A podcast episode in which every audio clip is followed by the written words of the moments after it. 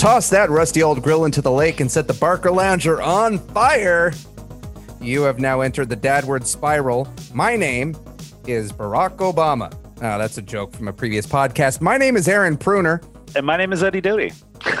and uh, you can find me uh, on Twitter at Aaron Flux and Instagram at Aaron W. Pruner and Facebook at that same name. I, I don't know why I changed it from Aaron Flux. Maybe Aaron W. Pruner sounds more official. Um, Eddie, you're just uh, where are you? I man, I don't know. Can you tell uh, I've already been drinking? it's all good. No, uh, you can find me at Twitter at Kirby.matrix. You can find me at Twitch at twitch.tv slash zero dork 30. Uh, but Twitter is mostly where I, I reside in and, terms uh, of you could find commenting. me up in the club with a bottle of bub, right? How how white did I just sound? Pretty white, um, dude. Not gonna lie. you can also find this show if you want to follow us on Twitter. I'm Dadward Spiral. I have not created an Instagram yet. Uh, there is a Facebook for the show as well. I'm trying. I have a kid here. Give me a break. it's the pandemic. Uh, shout out to Dragon Wagon Radio for keeping us alive because I don't eat food. It's just Dragon Wagon Radio supplying my life force. Um, Eddie. Yes, sir. how how that are was, you? That was that was maybe our best intro. I just want to I just want to get that on the on Look, record. man, I want to point I want to point something out. I, I'm still technically a journalist, and today I got this press kit in the mail from the History Channel for a new uh uh I guess documentary about DB Cooper, and in the thing was a really cool backpack. Inside the backpack was a blanket, uh, new Ray Ban Wayfarer sunglasses, a bag full of gold chocolate coins, and a bottle of Maker's Mark. And so I'm just I'm drinking. Sure. If you get if you get free booze uh, from uh, as part of like of a swag kit, I feel like you're legally obligated to. That's all my booze. I swear, yeah. to, I swear to God, since the pandemic started, all the different studios are just sending alcohol. They're like, fuck it, you know, we yeah. get it. I get it. I uh my son has a he's doing he's literally in the next room working on a project for school that he's had four days to do. So of course, like over half of it is getting done tonight. Um, so he's kind of just doing exactly what I did when I was his age, which is tell my parents that I've been doing some of it every night, and then when my parents finally check, realize I haven't done nearly as much as I said. So now he's he gets to finish that in the other room. So after we're done, when we're done with this, I get to go in and check his little four paragraph essay and make sure he's not going to get like like I know. Here's the thing: we know the grift. Like we know yeah. that we know that in fourth grade, if he if he's like a half day late on turning in this assignment, it's not going on any permanent record. We understand that. But we also have to instill like a sense of discipline and commitment and you know consequences to actions and so therefore we have to like that's what I'm currently struggling with is is how how how hard do I drop the hammer on him tonight and basically be like you're sitting in that chair until the shit gets done. Oh god, dude. I did I was versus, a nerd. like I, no, I I was I mean, a nerd, but I had no, ADHD, I mean, when I, and so does my kid. And okay, so, like, makes, you know, yeah. like it's it's so. And then again, how much of it is like, I get it. It's gonna be okay. Don't freak out. Don't right. beat yourself up because he will.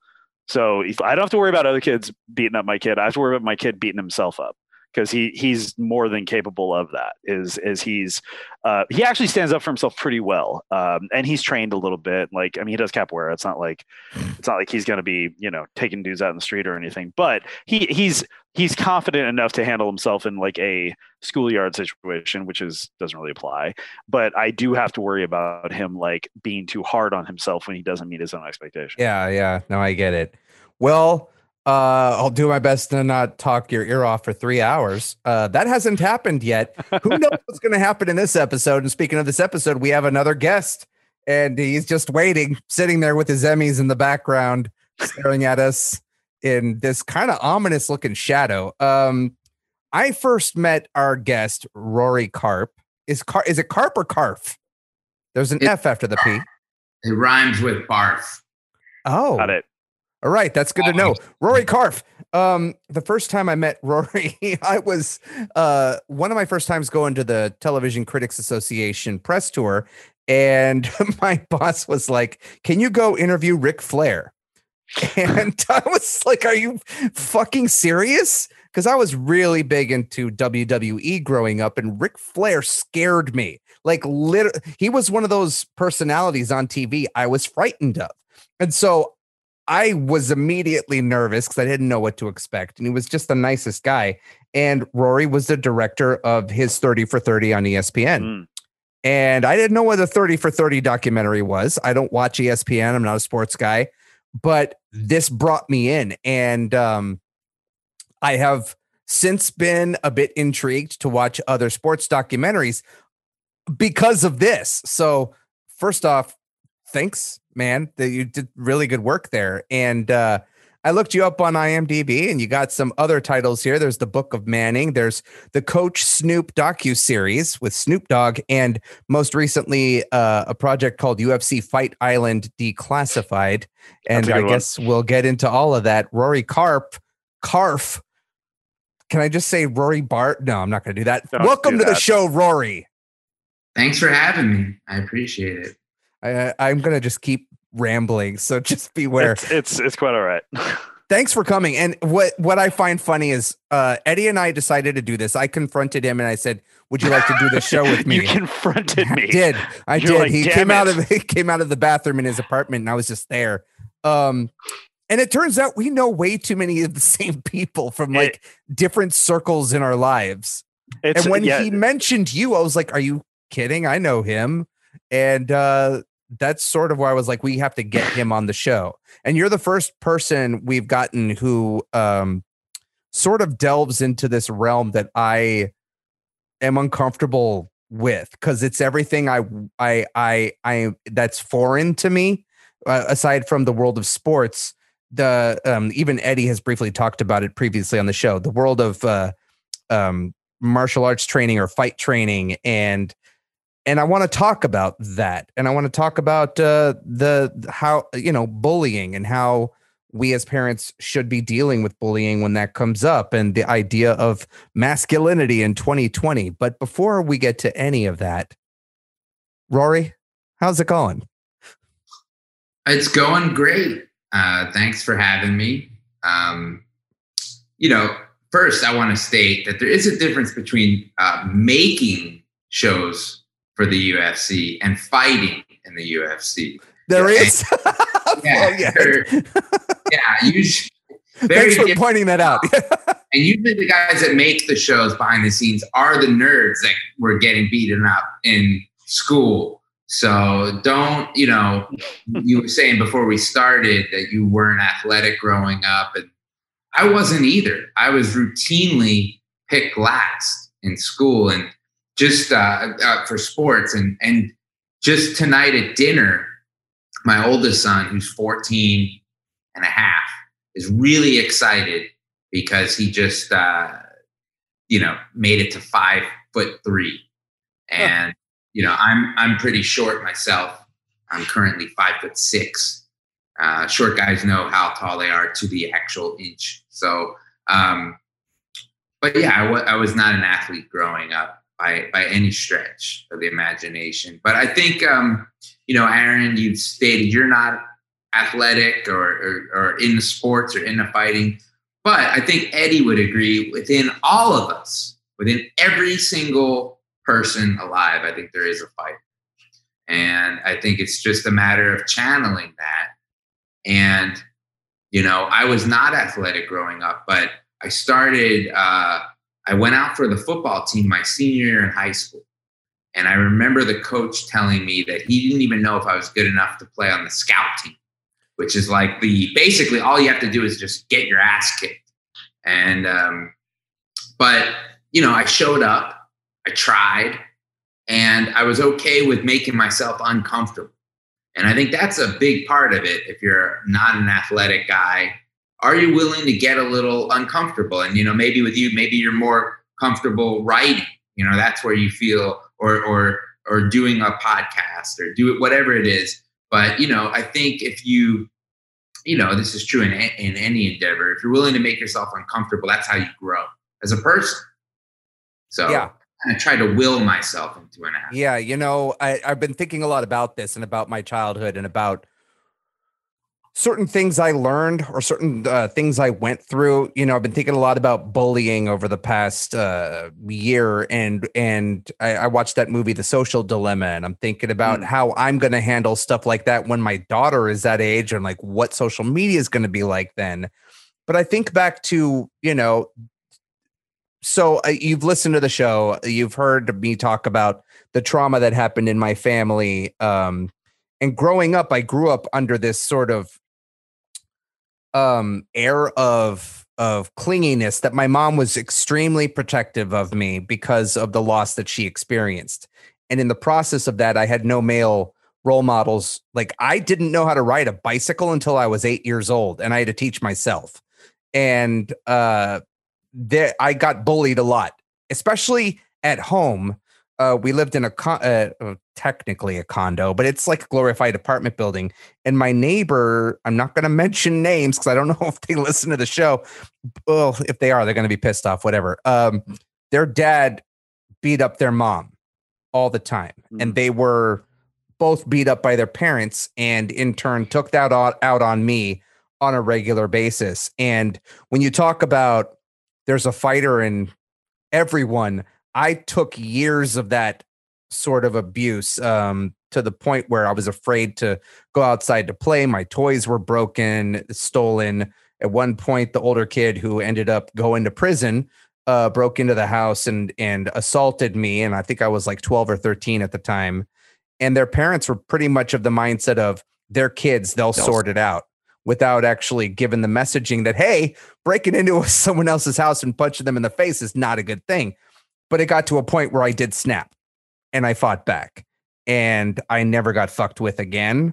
And in like turn, I I remember hearing remember that. that remember what? I'm sorry, I'm interrupting your emotional. Was it like a Christmas story? I always, I always picture Dude, that. I, sw- I I remember what happened. It was a lot of uh, punches to the face and knees to the groin. Like I snapped on this kid, and he went inside crying, and then his dad, who was a probation officer, beat the shit out of him for letting a a, a mm. pussy like me fight him. And I heard him say that out loud because he was screaming at him and beating him up. But I never got I never got fucked with again. And there was something about that moment where I was like, oh, like uh, it was the first time I ever stood up for myself. And there's something empowering about that, but also kind of scared me because growing up, I was constantly there was this message constantly put in my head of you know you you want to avoid confrontation because you don't want to be like your father. Even though i never met my dad it was this like lorded over uh big warning of you can't be like your dad. Your dad was violent. Your dad was a drug addict. Your dad was an alcoholic. All this stuff which is was you know when you're constantly being told that and then you're afraid of confrontation that leads to antisocial, depressed, suicidal behavior because you then have a hard time connecting with others, which then led to a whole other era of dysfunction when it came to my me trying to get into romantic relationships with women. Uh, but now becoming a dad, it was like one of those things where those thoughts came back of you can't be like your father. And then it was like, well, am I? And how do I be this way? Um i don't know if i've gotten off topic there but no you I saying think- you saying that really it was a moment and it was one of those things where i felt like it was the first time i had ever really owned up to any sort of self-worth that i didn't know was there. I think it's really important for everybody for every kid boy or girl to find something to put that into right? Like martial arts makes a lot of sense because you can sort of simulate um, in a safe, controlled environment, like where to put a lot of those feelings and have that instinct come out in very competitive like in a safe manner right for some people it's yeah exactly i mean no 100% I'm, like i'm reading yeah. this right no one no one yeah. listening is going to see that but i'm reading no, bruce yeah. lee's uh, daughter's book about her father's fight um, philosophy it's funny you mentioned that because the Tao of Jeet Kune Do, which was the book that Bruce wrote, was instrumental to my journey. And like, I was lucky in the sense that I, because I, I was bullied as well. I was, I'm the youngest of four boys. I was like physically weak, like just thin, skinny fat. Um, you know, no muscle. And my brother, my Skinny brother, fat. skinny fat's a term for like the mesoendomorphic build, which is like thin arms, thin legs, but a little bit of a chubby belly. Oh, Um, it's it's a thing, and, I, and that was me. That was you know, I didn't have the athletic inclination that my father, who was like a high school football star and a track star, and my brother, who was, I mean, just ridic- like ridiculous genetics, just carved from stone. I never had that. So for me, I was a big nerd who played a lot of tabletop gaming, and I found this one uh, tabletop game called Ninjas. I can't even say it without laughing. Ninjas and Super Spies. That was uh, basically the different character classes were different martial arts, and like reading that, I was like, oh shit, there was like there's more than just karate and taekwondo, and I found a martial art that made it like sound like wow I, I didn't i didn't have to be big and strong to be good at this. And i happened to find a school nearby and training in that allowed me to slowly build my confidence and own that instinct i think you're talking about aaron. And so for rory for you like what was was there a moment in your life what was like that access point for you that like that had you going from like being a kid that was maybe you know skinny not athletic maybe not good at stuff? What was the thing that like helped you grow and helped you evolve into kind of like what you are now if there was one thing Well, um, for I, I just I had friends uh, who were on the football team my senior year in high school, Mm. and to uh, to get on the football team, you had to run a mile in your shoulder pads in six minutes, I think, uh, and thirty seconds or something. And at the beginning of summer, before my senior year, I tried to run a mile just just to run it, and I could on the track, and I ran in like eight forty five or something. And you know, I was just out of shape. I had never done anything athletic before, and uh, someone I was friendly with through like AV club in high school, he was on the football team and had graduated, and he he ran with me uh, like almost every day. He met me, so I, I saw myself kind of physically improving. And the first day of uh, football uh, in August, I, I, I remember I, I said to myself, I'm just going to stay on this guy in front of me, his his his tail, and just follow him the whole way because he told me he could do it. And I was like, as long as I stay with this dude, I'm going to make it. And uh, I remember so vividly on the very fourth lap of the mile, him just like kind of taking off like the flash and leaving me in his dust and me just running as fast as I could chasing after him. But anyway, um, I made it. I, I made the mile. And so I saw that I could set a goal without being athletic. I could run a mile in 630 and I'm not a runner.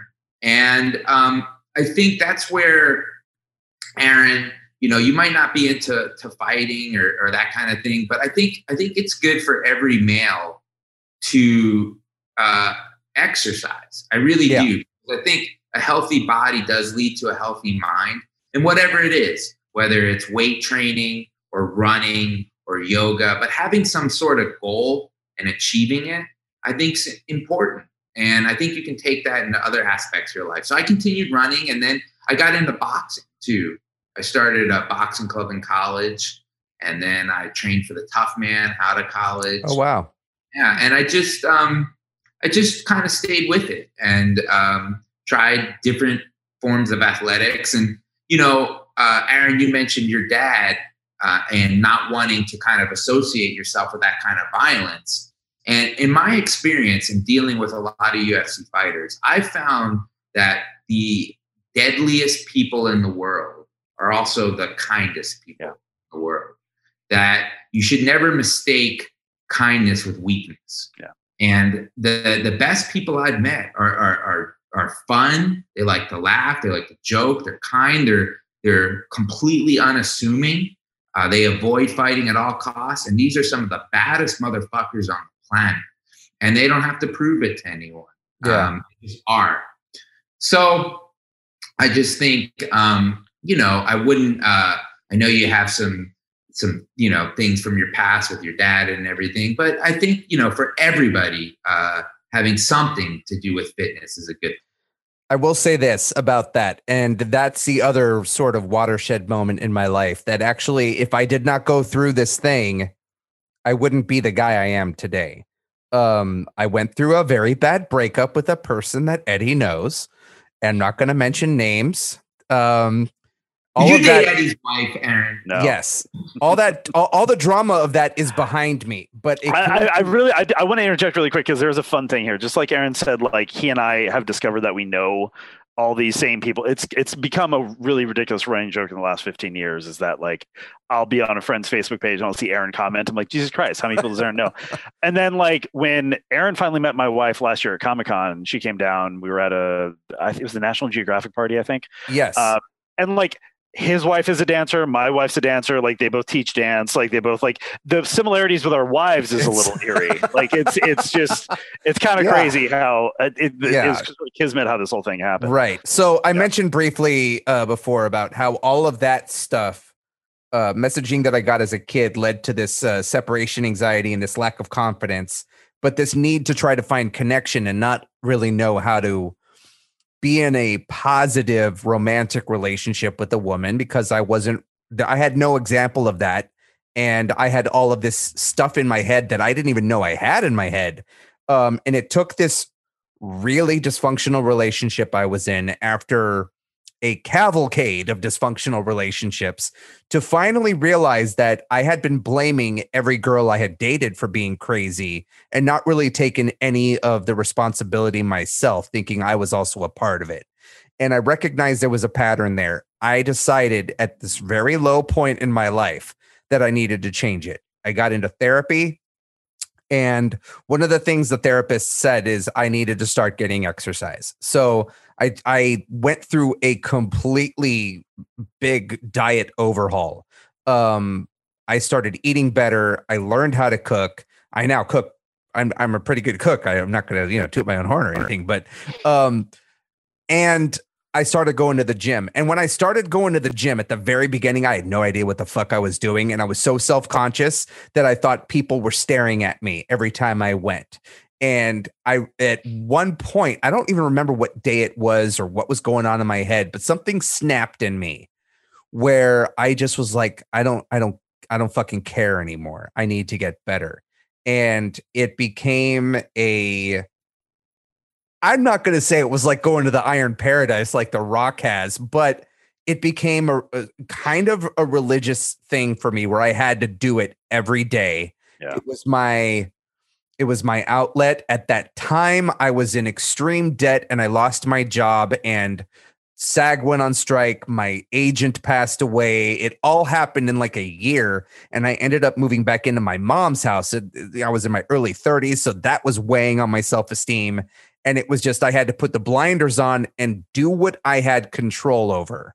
And yeah. what I had control over was uh, pursuing, you know, going to movies and getting the the entertainment outlets that that bring me joy and exercising. And suddenly I packed on like 40 pounds of muscle and uh you know, I was I I would be at the gym like twice a day.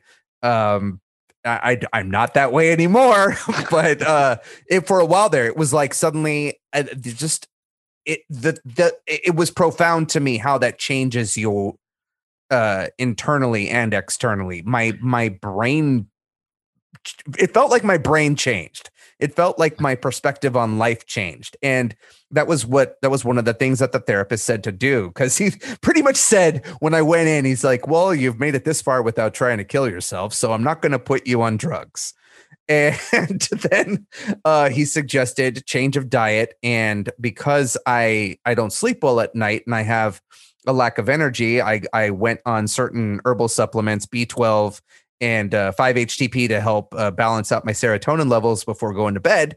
And then I would just work out every day. And it, it was just insane to me how that was so simplistic.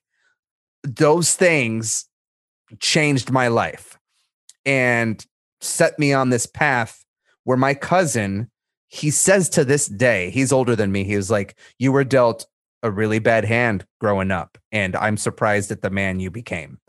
Mm. And I told him, I'm like, if it wasn't for the therapy and you know, really focusing on on doing those things and going to the gym, I would have never thought that I would be that guy.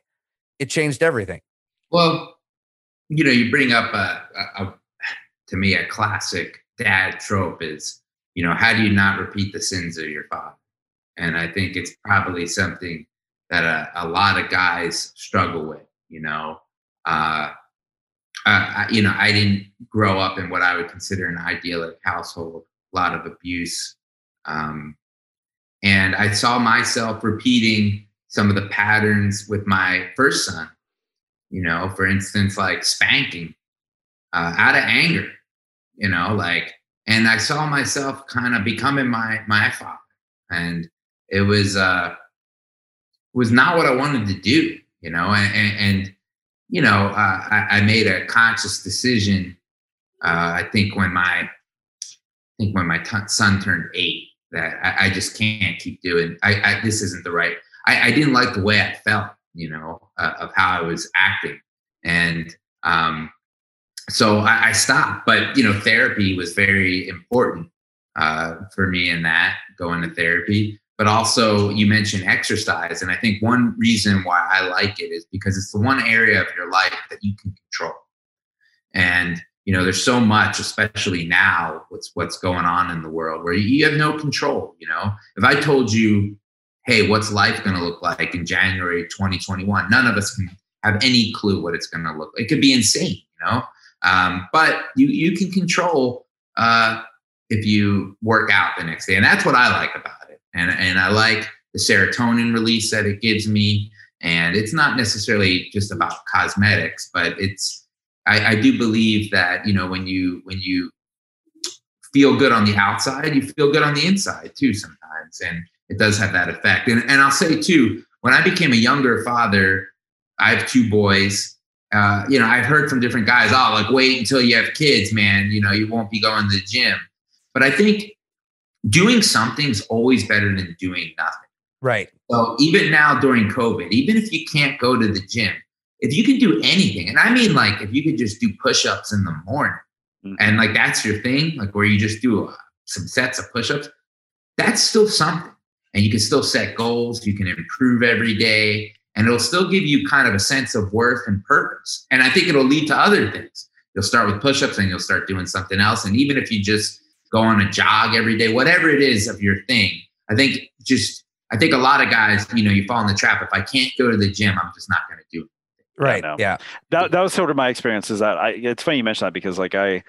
I got back into shape for my kids. I got back into shape. You know, my father, um, my father died when I was 27, and um, he had he kind of had a, a, a, rough hand dealt. Like he was he did two tours in Vietnam. He was exposed to Agent Orange. He got he was oh, part wow. of the class. He was part of the class action lawsuit. Uh, he got a settlement based on his exposure.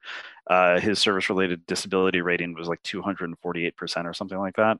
So like it, it did a number on him, and it, it, he should he should still be alive now, you know, or at least like comfortably in his early 80s. Um, so, but and that also he also was the disabilities he had led to him being overweight, which led to heart disease and like which didn't do him any favors. So for me, it's like I have vivid memories of being eight years old and like being rushed to the hospital where my dad was getting emergency triple bypass. You know what I mean? So like those memories are ingrained in me. And so when I look at my kids, and it's like when my oldest son Grayson hit eight. Uh, I was like, oh, I was your age when I didn't know if my dad was going to die or not. Like that was that to me was like because I used to be a competitive athlete. I used to cut weight. I used to like, I used to hit 149 on the dot for jiu-jitsu tournaments. I used to like, I always consider myself in good shape. And the, as we know, is that if you let it slide, you still think of yourself as like that athlete, and then you ha- and then you get to the realization, it's like, oh god, three flights of stairs, and I want to die. Like, and then so for me, there was a moment last year at my uh, my youngest son's fifth birthday, and my other son was eight, and I just looked at myself. I'm like, I, I hate this. Like, I hate how I feel. I hate how I look. I hate, um, you know, I just hate this this road I'm on. And I just uh, that combined with getting just the right, you know, ADHD prescription, uh, it allowed me to, you know, kind of it empowered me to get back into shape. I dropped like 36 pounds and then I gained like six pounds lean muscle and uh, started getting back towards like something resembling for me. I noticed, and it's funny you mentioned the, the temper thing, Rory, because you know, nobody who knows me, I think, would associate me with having anything resembling a temper. But when my kids don't do stuff, I find this, you know, I find this uh, pattern of like my father's temper coming out and myself simply repeating it because it's the only thing I know. And for me, when I work out in the morning before they're up, it has to be in the morning because that puts me in a much better mood for the rest of the day and I'm much less likely to repeat some of those ingrained patterns. I, I think all this is leading me to a question for you, which is like, how, you know, how, you know, we all have our own experiences or, or, or different experiences with, with our parenting.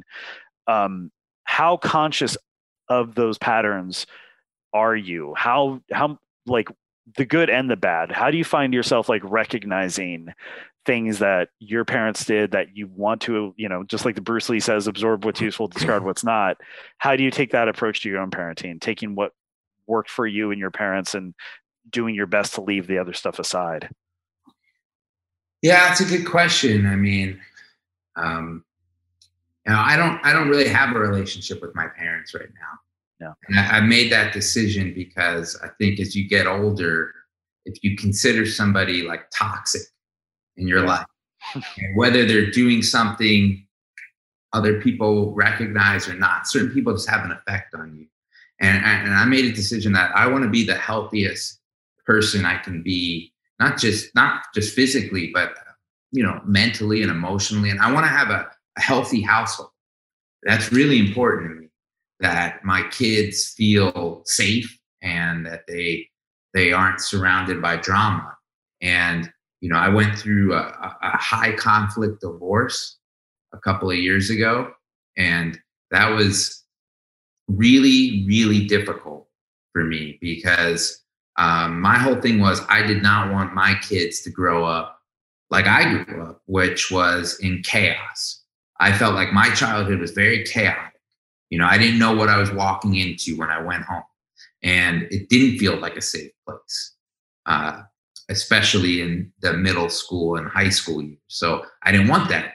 So I really, I had this feeling almost like I, I had failed my kids, and um, it, you know, uh, you talk to anybody that's been divorced, and it, it's one of the worst things you can go through in life, and uh, you know, I, in some ways, I feel I, have gone through deaths of, of, people very close to me. I think it's worse than death. Uh, I, I, really don't know many things that were worse that I've experienced. Um, so, uh, post divorce, I, I, was so conscious of giving my kids uh, as healthy of an environment as I could. So, what, what does that mean? It means like, you know, when I'm dating, I'm not going to bring girls around them you know, that they're going to get my full attention. And, um, you know, my current, uh, I, am engaged. I have a fiance. Oh, congratulations. Uh, congratulations. Thank you. Uh, you know, it's very important that she was healthy uh, and that we have a healthy relationship. That was my like number one marker. And that she was mature and could um, provide kindness to my kids and a healthy environment and you know, Aaron, you had mentioned like you said, oh, you know, you're struggling with the uh, the masculinity of fatherhood, and, and, you know what, and then you know, I I think this was before we went on the air. You know, Eddie, you were saying you didn't know how hard to drop the hammer down on your son for for not doing an assignment. And you know, the truth is, like all that stuff is pretty subjective. You know, you'll talk to one person, they'll say, "Oh man, you gotta be on your kids twenty four 7 You'll talk to someone else, and they'll say, ah, man, you just got to let your kids make their own mistakes and they'll learn on their own. You don't want to be a hard ass. And part of the benefit of my job that I have uh, being a director and producer is I get to meet really interesting people and successful people. And one of the people I met and got to work with was Archie Manning. And this is a guy who has produced, you know, three very successful uh, adult children you know, Peyton, Eli, and then the third son, Cooper Man, which to me was the most impressive one because he's the man you don't hear as much about. And you would think if there was anyone that could be kind of the dark uh, cloud of the family, you know, the black sheep, it would be Cooper. And it's just the opposite. He's very well adjusted. And I, when I was working on film, I really tried to study what did this guy do? And I think there's just a couple of universal truths to being a father, and everything else is kind of up for grabs. It's very subjective. It's what you want to do. But at the end of the day, you know, you, you give your kids attention. That's a big one. You know, the, yeah. You, make sure you spend time with them and that you're present when you spend time with them, that you're not on your phone or you're not thinking about work, that you're actually into what they're doing. And another one's affection. You know, what adult says, man, my dad just hugged me too much. It was so annoying growing up. All he ever did was tell me he loved me. No, no adult says that ever. It's always the opposite. I never knew if my dad loved me. He never told me, blah, blah, blah. So I think that, and then the third one is just affirmation, which I never re- really received as a kid, meaning that like your parents respect you and they don't have to agree with you. They don't have, but they recognize that you're your own person, you have your own opinions, and that you matter. And everything else, you know, whether you want to be hard on your kid with homework or whether you want to enroll your kid in sports or not sports, I don't really think that stuff matters that much, you know? You yeah. Just, but Archie Manning, to me, he did those three things really, really well. And that, you know, it's, uh, if you're a sports fan, Archie Manning was uh, the quarterback in New Orleans. He was a big star back in the 70s. And what really struck me is that someone told me he was never the center of family life. His kids were always the center of family life. They weren't like Archie's kids. He was always Peyton, Eli, and Cooper's dad. Right. And that really struck me. Um, that you know he he really cared about them and what they thought and what they did. And uh, you know they all i think you know the proofs in the pudding. They've all turned out at least at least from all you know appearances pretty successful. Yeah you know you you mentioned uh you mentioned sorry eddie. Um, oh you're good you're good. you mentioned a few things there that i felt compelled to touch on. It first off growing up in a in kind of a chaotic environment and having that in mind that you do not want your children to experience what you went through. The other night, my daughter was running around, you know, it was after dinner and she kept coming up and giving us a hug and it hit me. She was 2 years old. When I was 2 years old, the environment I was growing up in was not loving and I was not in a situation or a position to express joy like this girl was just expressing and it it it was like a punch to the gut where i like not only was i i realized or, or just not realizing but recollecting a moment from my childhood i was superimposing that to what my daughter w- was currently experiencing and realizing she's already living a better existence or a better upbringing than what I was handed. And then the second thing I am still struggling with this. I have a hard time telling my mother I love her. Hmm. And I don't really know why. Uh, I, I've I've struggled with this since my late teenage years, and I said I. Uh, the doctor said I hadn't tried to hurt myself. I did try to kill myself when I was seventeen, and it didn't work. And then a month later, I booked VR Troopers, my first big acting job. I went from having a knife to my wrist to playing a nerd on the popular children's show that was a spinoff of Power Rangers in 1994. It was a weird transition, but um, knowing that I grew up in this trauma and seeing how my grandmother would constantly put the blame on my mother for things. And then I would start to realize that I was, uh, or not realize, but it would go through my head that I'm this wimpy kid because of you. And so I started projecting that onto my mom and pulling away from her. And I think that's when that started. And it just became like this defense mechanism where it's now I'm working on it.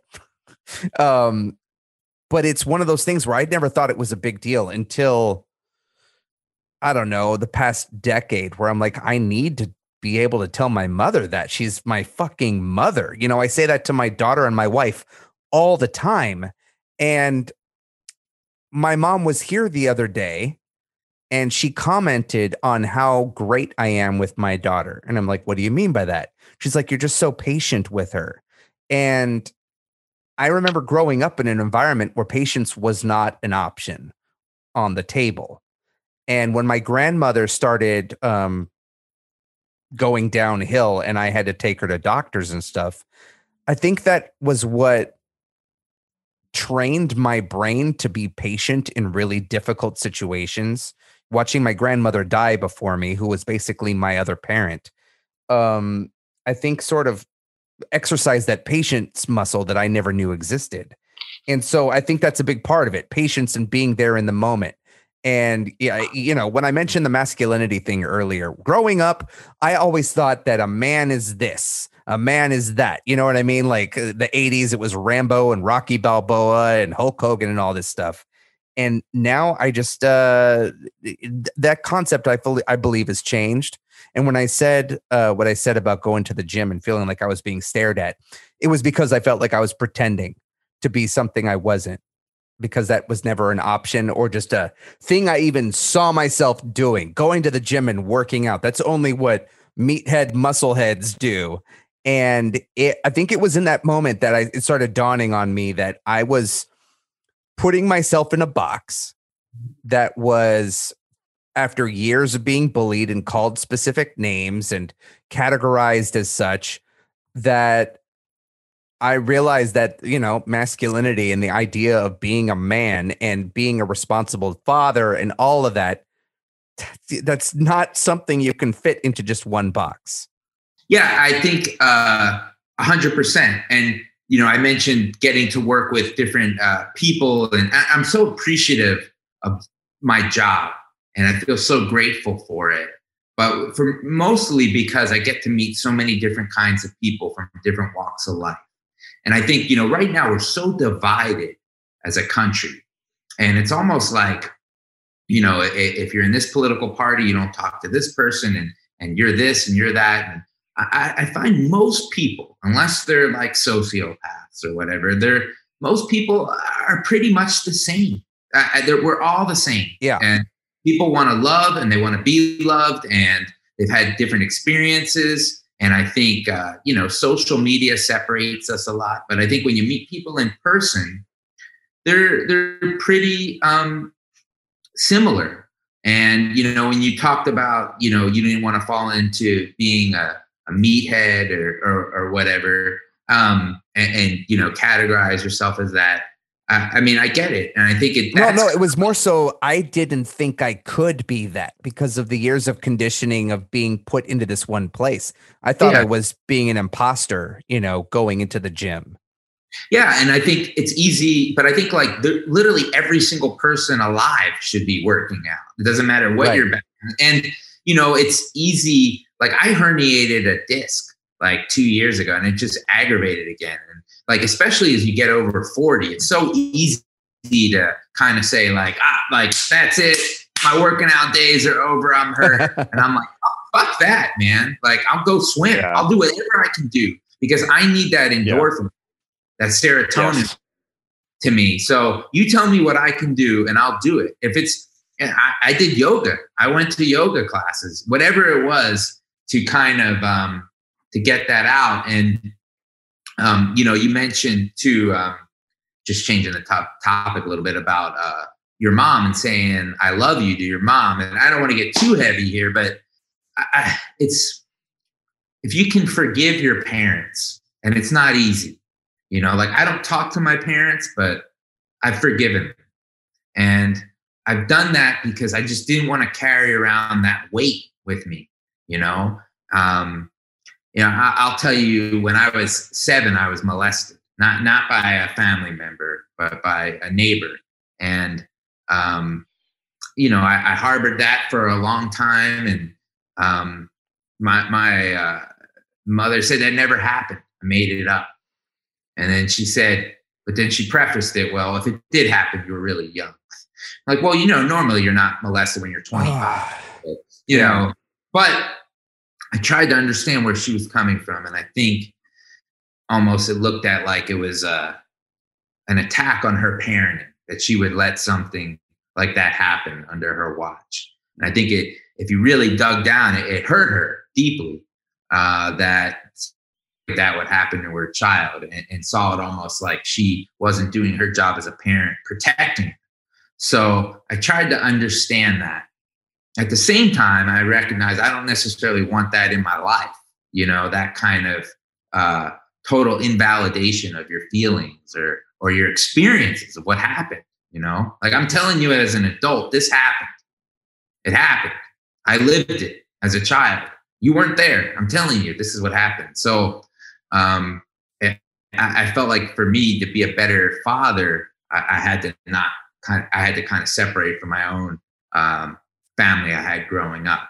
And I think it did make me a better father. I, I wasn't carrying around as much anger or resentment. And yeah. it's a hard thing to do. But, you know, if you have a relationship with your mom and if you can forgive her, you know, and believe me, it's a lot easier said than done. And it doesn't. Oh, yeah. I, doesn't I'm, necessarily mean basically, say, I forgive you, mom. But if you can just kind of see, right? You know, I've heard your story of, you know, you had this crazy dad who was a biker and drug. If you could see it from her perspective, if she's trying to protect you, and she's not necessarily doing it the right way, you know. Um, yeah. But it, maybe it'll free you a little bit. I'm her oh. basically her only family, so I see her very regularly, and yeah. I've been helping her declutter her place. And that's also been a part of this whole trip because we've been digging up like stuff she's put in boxes right like 30, 40 years ago. You know, I'm finding wedding albums of her and my dad and shit I've never seen. It's it sort of brings things full circle, and it's it's sorry. Uh, I'll just say this one more thing. Yeah, it's one of those things that I have constantly been struggling with in that I need to just stop comparing my mom today who to who my mom was when I was little and yeah. stop expecting her to be someone she isn't. Yeah. And that is That's, a daily challenge. Um, yeah. Uh, uh so going kind of going in reverse order. I, I, I hear you there. Cause like my mom was like my hero, uh, growing up. My mom was in the military as well. If you do a Google image search for, uh, Newsweek, February 1980. You'll see my mom on the cover in her uniform holding an M16 with full camo face paint because they're doing an article on like women in the military. She was like my idol. And, you know, since my dad died, I've been very protective of her. But Rory, like you're saying, a toxic presence. And you know I, I still have a relationship with my mom. It's she does not make it easy a lot of the times. We're still trying to reconcile that. She's not in great health. Um, so I'm, I'm reconciling all those feelings. Um, more importantly Rory i want to thank you for talking about that. I, I think yeah. that's um, incredibly brave to, to talk about. I think men and survivors of abuse we need to normalize experiences like that and talking about that and getting that out in the open but it also like reminds me of like something that you know my wife and I talk a lot about. I've I have two boys and a daughter. My daughter's 18 months. My boys are nine and six. Um, we talk a lot in this house about consent, and a lot of the f- discussions I have with my sons are around consent. If I see my son uh, my my younger son beating up my older son, I we have discussions of consent. Like you don't get to do that to his body. Your body is yours. Nobody else, not me, not your mom, not nobody gets to put hands on it. Um, and likewise, you don't get to put hands on anyone else because you're angry or because of a feeling. Uh, I do my best to use language like, "Hey, can I give you a hug? Can I give you a kiss?" As opposed to like, uh, "Give me a kiss." You know, what I mean, like, "Give me a hug." Like, I, am very affectionate with my sons, but I always try to code it in ways that they understand. How, as a, as a father to boys, like, what have your experiences been with talking about consent and protection of the body? And, it's so funny. Just, it's so funny you bring that up, uh, Eddie, because my sons uh, go to overnight camp, which is like a uh, ch- child molester heaven. You know, I mean, overnight camp. It's like you're there with kids all summer. I'm like, this was my nightmare, uh, thinking about uh, what could happen. And and my youngest son went at seven years old so they were seven and 10 when they first went to overnight camp. And I wanted to drill it into them about, uh, you know, I, I was very paranoid that, you know, they could get sexually abused at camp. And I was like, you know, I was trying to get them excited for the experience. I was like, oh man, summer camp's going to be awesome. You guys are going to have a great time. And no matter what happens, we're not going to let anyone touch our peepees, no matter what. And they're like, yeah, of course. And I'm like, yeah. You're like the Tony Robbins of body safety.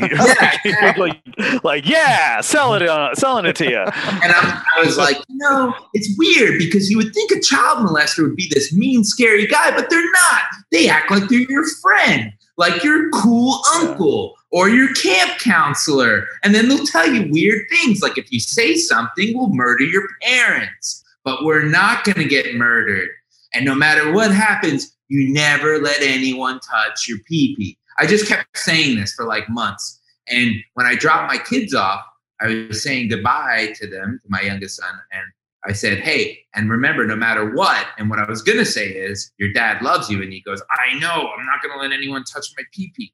So I was like, All right, cool. I did my job. He knows he's not going to let anyone touch his pee. But, you know, dude, that it that is really difficult. I think you bring up a really good point because as parents, you want to protect your kids from any harm, any problem, anything but the truth is, if you think about it, everyone goes through shit. Everybody. Everyone has something they go through. And our kids are going to have stuff that they go through. And they're going to have things that they have to deal with in life. And through pain, it, you grow. You really only grow through pain and struggle. So the question is are you helping your kids when that pain comes? Because yeah. it's going to come at some point, you know, whether it's a breakup or you know, whether they're rejected through something or they get fired, whatever it is. It could be minor or it could be something major, the death of someone close to them. Are you preparing them for uh, how to deal with adversity? Um, and, and, that's that's the struggle I think as as fathers because you can't you can't stop them from dealing with pain. It's gonna happen. Right. It's it's like we we we we know they're going to go through some shit. We just don't want them to go through the shit we went through. Yeah, you know, I'm not going to go into detail because honestly, I don't have a lot of memory of it, but something similar happened to me when I was uh, about 10. And I can I can see I did some questionable things in my teenage years uh, because of what ha- I, I believe what happened to me started a certain destructive behavior and uh, when I learned I was going to be a dad, one of the first thoughts through my head was, "Oh my god, am I going to am I going to abuse my kid?" Like that that seriously was cuz you hear all about that usually the abusers were abused. And that that had me up at night. I was losing so much sleep yeah. about this because not only did I already have in my head my dad was this garbage person and don't be like him, then this thing happened to me and it wasn't a family member and i've actually never talked about this except to my wife so this is fun um it was uh uh do you remember the big brothers association mm-hmm. it big was brothers sisters yeah it was a guy from that and uh it was I, I only have bits and pieces of the memory of what happened but like I think about I actually think about him and I think about that very regularly, especially now that I'm a parent. Um I'm not necessarily sure if I have a question here. I'm well, more so I have a question. I have a question for you. Why you, you seem like you've had a, a lot of uh you know, like you, you, said earlier, you weren't dealt the best hand, but yet you seem like you've turned out pretty well. Uh, you're introspective, you have a mm-hmm. married, you have a daughter, you have a career. Why would you yeah. say that you turned out pretty well adjusted for the most part? You probably say, "Oh, I'm not that well adjusted," but I think you you seem like you have your shit together. yeah, I wouldn't be doing this with you if you didn't have your shit uh, together, dude.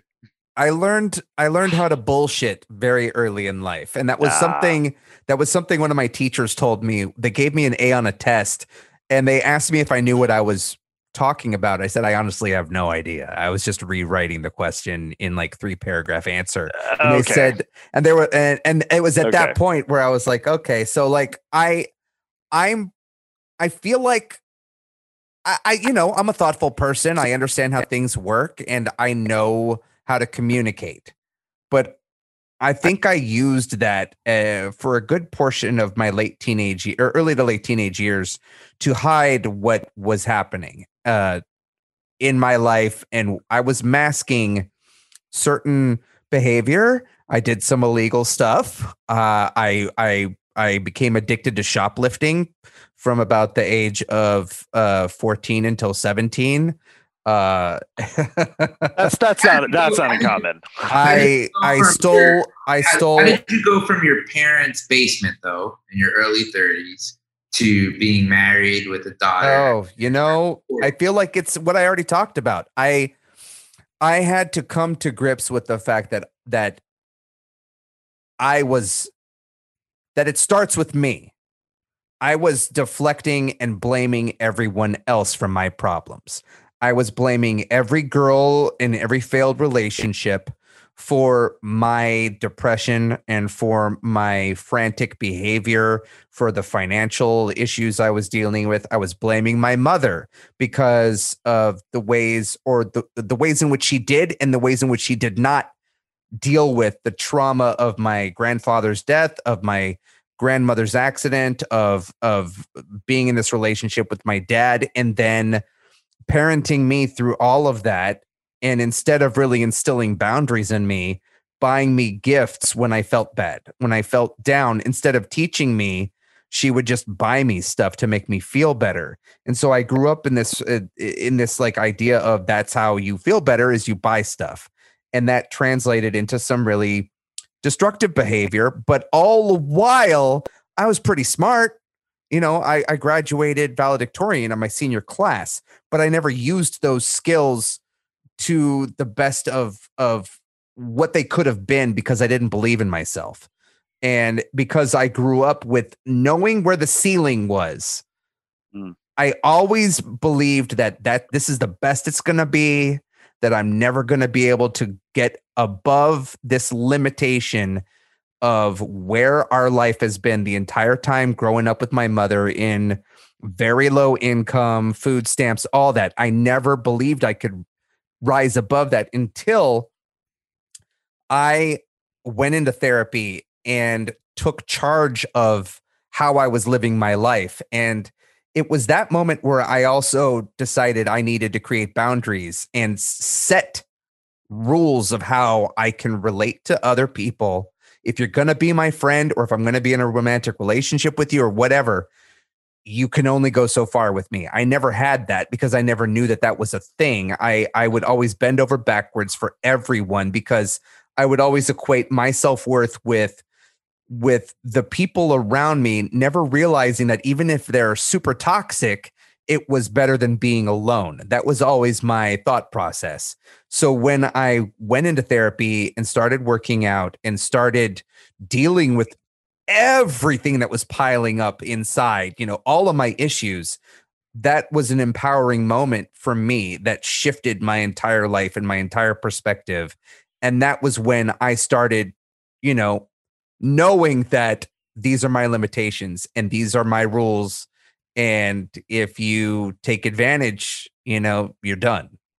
Yeah. And that changed everything. Well, I don't know if that answers your question. No, that's really. I, I was thinking, uh, hearing you talk about it, I could tell you a little bit of a story. A good. I think it's a pretty cool story about for me in my life, and, and it kind of ties into my career a little bit. You know, uh, growing up, like I, you know, I told you, I felt. Uh, I always kind of just felt like I just did not fit into life. I, that's mm-hmm. the best way I could describe it. Not fit into like middle school with the jocks or fit in with my I'm talking about in life, I felt like I didn't fit in. That I was always kind of, you know, for various reasons. Until I saw this show called Beverly Hills 90210. and I saw this guy character in I think I was in the eighth grade, Dylan McKay. Yeah. And I'm watching this dude and he's cool. He rides a motorcycle. He's got all the chicks. They're fighting over him. Brenda, Kelly, they all want him. And he always has the coolest thing to say at the right time. But he also uh, has demons and tragedy in his life. And he's always struggling to kind of do the right thing and, and be a good person. And he mm-hmm. had the character has a lot of heart. You know, I don't know if you ever watched the show. Oh yeah, was, of course. I was in the ninth grade. That was the one show everyone talked about and, and, and, there was a lot of depth to his character. It was a very well written and he character, and he was very it was very well acted. And I I I pretended like you know to watch a show. Oh, oh you know, oh, I'll watch 90210 like with my friends that were girls in high school. You know, yeah, we'll watch this and Party of Five. But secretly, I really related to this character because yeah. he kind of had a heart of gold, but he was really cool, and you know, I I I, I really admired him. Well, um, you know, and I was devastated when he left the show. I was a freshman in college, and this was like, eh, you know, a, a friend of mine dying. And granted, I didn't know that the the actor Luke Perry. Well, fast forward ten years after that, I'm in my early 30s. I have a project going on, and I decide, you know what? I should see if I could get Luke Perry to narrate this. You know, I, I this is a guy I admired when I was younger. This would be a bucket list, and so lo and behold, it was a World War II project. He narrated it, and uh, I met him. He was awesome, and it, it went really well. And I thought, wow, that was a great experience. Well, about nine months after that, I'm doing a project for ESPN, and the the person uh, at the network says, "Hey, we could really use a narrator who was really big in like the early '90s, like pop culture wise." And I say, well, "What about Luke Perry? I just worked with this guy last year, and he was awesome. And he's got a cool voice." And they're like, "Yeah, Luke Perry would be great." So they're like, "Go ahead, Rory, get uh, see you get Luke Perry." So I saw him again. We worked together, and he's like, "Hey, man, I have an idea for a project, a documentary. You know, I don't know. Would you be interested in working together?" I'm like, "Definitely." Didn't matter what it was. So we exchanged numbers, and then at Aaron and Eddie, a friendship blossomed. Me and Luke Perry going back. well, maybe I guess we met in 2010. Yeah. And uh, we started working together. We did a, a short film together on Marge Schott, the Cincinnati Reds owner. yeah.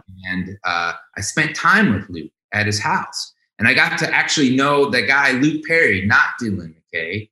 And I remember one time he asked if I wanted to hang out with him. The first time we were going to hang out non work wise. And I said, yes, definitely. And he invited me over his house. And I'm like, this is going to be awesome. I'm going to go out in Hollywood, Luke Perry. We're going to paint the town. It's going to be great.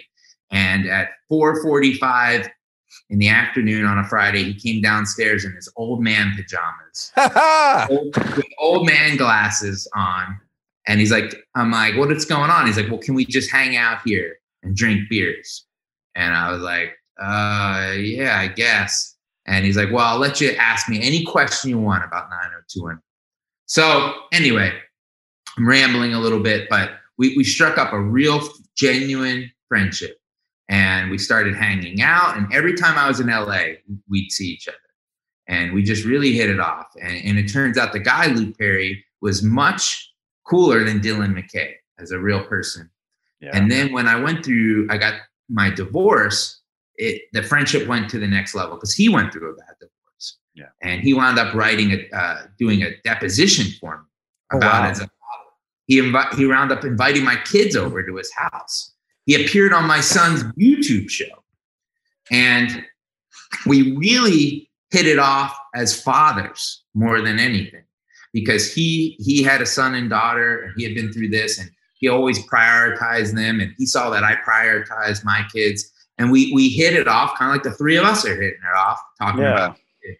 and we would just talk about our kids and this guy would check in on me from the set of Riverdale he would call me Wow. and I would hear people in the background, and he'd be like, "How are your kids? What's going on?" So, uh, fast forward a couple more years, he said, "Yeah, I'm divorced." He said, "I want to introduce you to somebody. I used to date her a couple of years ago, but she moved to Charlotte, North Carolina. I think you guys would really hit it off." And I was like, "I'm down. If you like her, that would be cool." So, um, uh, for whatever reason, I, I don't know why, but I, you know, I texted her. She didn't hit me back and, and we never connected. Well, you know, I'm sure as you know, Luke passed away from a stroke yeah. uh, about two years ago, and uh, it was horrible, uh, very shocking. And um, I, I- I'm about to go to his memorial, and I get a text from this girl, and she says, "Hey, Luke mentioned um, you uh, many times, and I'm in Charlotte, and I was wondering if uh, you'd want to get together and, and talk about him at all." And uh, that was Michelle. And I said, Yeah. And I said, Are you going to his memorial in LA? And she said, Yeah. So I was like, You want to go together? So we wound up riding together to his memorial. And we've been together ever since. Oh, That's man. my current fiance. Wow. But I bring, I bring that up because uh, Luke and I love talking about being a dad, and he was one of the best dads that I've seen. Um, and he went through kind of a bad divorce, and he was very concerned about you know the impact on his kids and everything. But his son is a professional wrestler uh, in this organization, AEW. really? Jungle Boy. Jungle Boy. I didn't know that. Yeah. He's got Jungle a Boy, he's amazing. He's so he's so good. Yeah. So, and um, and his daughter, uh, they they speak so lovingly of him, Yeah. and I guess, um, and, and Luke didn't have the easiest childhood, and I, I learned a lot from him. But I learned again that you know there's no perfect handbook to being a father, and we would talk about this all the time, and he would just stress to me, just be there for your kids, you know, be there, uh, give them Yeah. affection you know and you look at his son now you know he's not living in his father's shadow. He's blazed his own trail. He's doing his own thing. He's not luke perry's son. He's jungle boy. He's his own Yeah. thing. So you know my friend luke really he helped get me through that rough period in my childhood. And at the same time i think he really made me uh, a better father. So i would say to you guys you know don't stress out about the small stuff so much. Do do what's in your wheelhouse that you feel is the right thing. And I think if you just stick to those couple of things where you're showing your kids attention and affection and affirmation, everything else will fall. Yeah, you know that's that's pretty much uh, it. And and we're gonna be wrapping up the show in, in a minute because I didn't realize how long we've been going. But I mean, just they've all gone so long because the conversations are so good. It's Just- it's it's crazy. it was just like two days ago. You know, we're getting my daughter ready for bedtime, and I was talking to my wife about just the, the, economy and being without a steady job and finances and being able to Yeah. take care of our kid and how we're going to get a house and what's going on in the news. And she stopped me and she was like, We can only control what we can control right now. This is what is Yeah. important in this room. And I realized I was like, worrying about everything else. And there was a time and place for that, but that wasn't it. And it's in those moments that I have to bring myself back and be like, you just got to be present and mindful of being present. And uh, that's all like, I think that's all we can really do. And that's, that's the one thing that drives everything else. Well, well, loving your kid and then, That you know, you know, that's what drives everything else. I have one more question for you, Rory. Sure. How do we get Snoop Dogg on the show? Shoot your shot, man. Well, not through me. That's for I love your honesty. I had to say it. You've done two projects with the guy. I, I actually have one. One. I have one, I have one quick question. Oh, Four wow, projects. okay. Yeah, yeah, that's right. Because you did a couple seasons of it. Because um, so Rory, you and I met years ago when I just kind of cold DM'd you and asked you to be on my documentary panel at Comic Con. I do this documentary filmmaker panel Mm-hmm. at Comic Con every year, and uh, I was a big fan of uh, I Hate Christian Laettner and and a lot of your earlier work and stuff. And I knew you had other stuff coming out. Um, and so, and so because of that you i come from doc filmmaking originally you get to meet a lot of people you've interviewed a lot of folks has there ever been someone that you've interviewed or followed in your career that wasn't a dad that you thought man that dude would be a great dad Hmm, that's a pretty good question. Um, no, more more so that this person shouldn't be a dad. oh i'm hitting up imdb right now well then. Uh, no, I mean usually it, maybe it's somebody that's younger. Yeah. uh, but you know, like with with Snoop, you know, to me the reason why we have a genuine friendship is there's trust, yeah and he knows that I'm not gonna. You know, if somebody wants to talk to me, I'll talk to them about anything. But if they want to talk to Snoop, I say you got to go through Snoop because you know I don't want to be Yeah, of that course not. to him uh, because he trusts me. And you know, the first series we did four different series, but the first thing we did was called Snoop and Son, which was about him and his son uh, for ESPN. And the reason why I think we hit it off so much is because Snoop was not getting paid for the show because his son was an amateur athlete and in high school. And if anyone got paid, it means his son would lose his athletic status to play in college. So all of his management, meaning Snoop, was completely removed from the show because no one was getting paid. So Snoop was doing this pretty much like this was the way that he could relate to his son was Mm. through sports. Mm. And if you watch the show, it was one of the best experiences I've had in my career.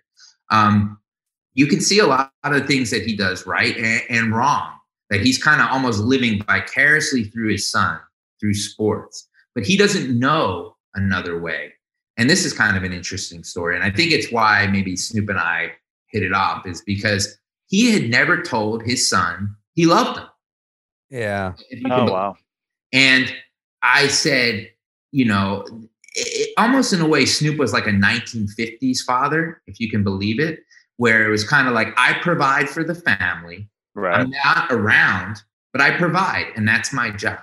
You know, you you don't have to want for anything. And that was probably more than his father had done for him. His father, Eddie, actually fought in Vietnam, Snoop's father. And he re- I did know that. yeah, he reconnected with him later in life. Yeah. So I said to Snoop, "Well, you got to tell your son you love him on camera." And I think he said, "I'm not doing that pussy shit." Hmm. And I was like, "Well, you're gonna do it because it's gonna be awesome." Yeah. And I kept pushing him. I'm like, "You got to do it. You got to do it." And he did. And he was so happy that he did that. Mm. And he came up to me afterwards and he said, I- I'm really glad you pushed me to do that. I think he called it soft ass shit, but I'm really glad you to push me to do it because, uh, uh, you know, and I think he looked at that series as a way like to kind of reconnect with his family and, and kind of be a more present father because through shoots, he was being a dad. So he Right. had to show up and he had to do stuff. And so that was a really cool experience and kind of, you know, I think we formed a real genuine bond there. Um, him uh, working on that show, and then we did some other things, and he, he was a really uh, a great guy. I loved working with him. Yeah, man. Learned a lot from him, and I think you know he has a pretty good relationship with his son now. Well, Well, that listen. that would be a great lead into my introductory email to his publicist. I- I was gonna say we've learned a lot from you, Rory. Thank you so much for joining us tonight, man. Really, really, really enjoyed the chat. Really appreciate the time. yeah, man. Uh, I we were talking about this before we started recording, but it's it's those uncomfortable, just like the uncomfortable situations that you grow from that we were talking about physically. It's these uncomfortable conversations that I think are are necessary to have. Yes. That may not be the easiest things to talk You about. men- Aaron, you mentioned uh, Ric Flair. You know, Yeah. and the hardest, you know, look, you meet Ric Flair, especially you know even now. What's he known? He's known for the jet flying. You know, Yeah. limousine riding. I mean, fun. He's fun. He's what everything you love about wrestling.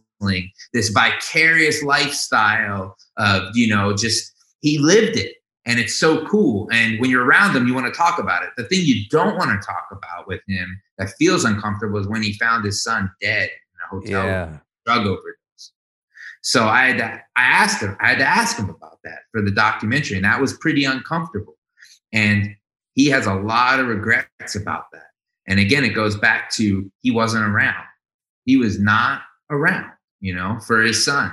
And I think, um, not to end on a downer here, but that you know uh, that was an uncomfortable topic to talk about, but I thought it was a poignant moment in the 30 for 30 where he talks about his son's death. Right. And I think that, you know, unlike Archie Manning, you know, Ric Flair made Ric Flair the, the center of the universe. And Archie Manning made his kids the center of the universe.